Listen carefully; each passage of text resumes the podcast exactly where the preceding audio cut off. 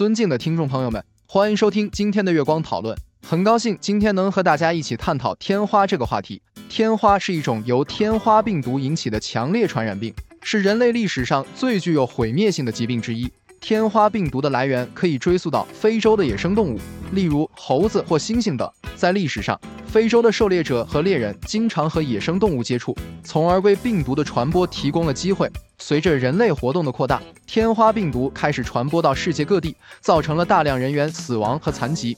天花病毒的发病特点包括高烧、头痛、咳嗽、喉咙痛等症状。随着病情的发展，患者身上会出现许多皮疹，包括疱疹、脓疱等，最终会变成脓疱。这些脓疱破裂后，病毒会传染给他人。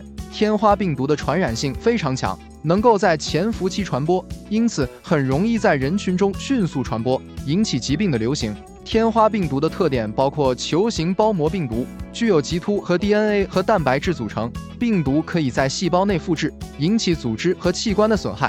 天花病毒具有变异性和抗药性，这给治疗和预防带来了一定的难度。目前，天花已经被全球范围内消灭，也就是说，目前已经没有天花病毒的存在。但是，由于天花病毒的传染性非常强，因此仍然需要采取一些措施，以防止天花病毒的再次出现。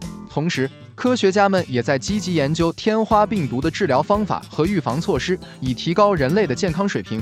总的来说，天花是一种曾经在世界范围内流行的传染病，其症状包括高烧、头痛、咳嗽、皮疹等，并可以通过空气传播。虽然目前已经没有天花病毒的存在，但是对天花的预防和治疗仍然需要继续研究和探索。这就是我们本期所有内容。